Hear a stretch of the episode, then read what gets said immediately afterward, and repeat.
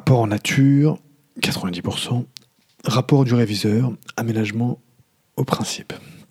Bonjour Bertrand Mario, avocat à la Cour.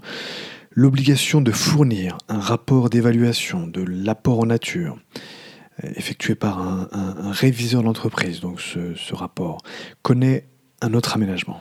Donc cette obligation de fournir un rapport du réviseur de l'entreprise s'agissant des apports en nature connaît un autre aménagement.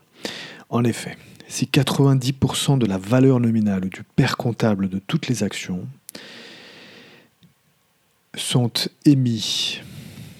90% de la valeur nominale ou du père comptable de toutes les actions sont émises en contrepartie d'apports en nature faits par une ou plusieurs sociétés et que certaines conditions sont remplies, cette obligation peut être écartée.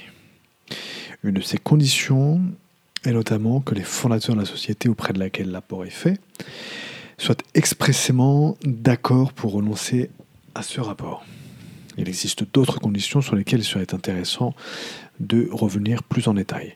Voilà, article 420-10, paragraphe 9, pour la référence de ce jour.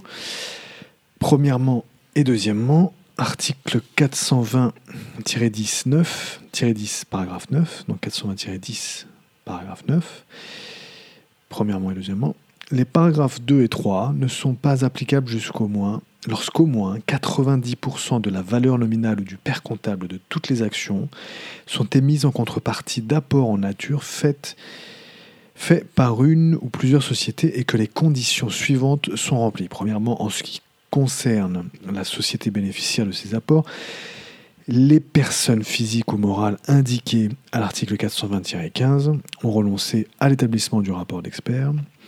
Deuxièmement, cette renonciation demeure annexée à l'acte.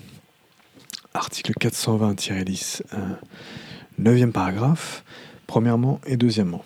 Mais il faut vraiment garder à l'esprit qu'il existe d'autres conditions qui sont aussi cumulatives pour cela. Voilà. Bertrand Mario, avocat à la Cour, vous pouvez aussi vous reporter à notre exposé Quid de l'apport en nature pour avoir un peu plus de détails sur ce rapport et cette estimation, cette évaluation qui est faite par le réviseur de l'entreprise. Voilà, en lien avec cet exposé de ce jour du 2 août 2020. Merci beaucoup et à très bientôt.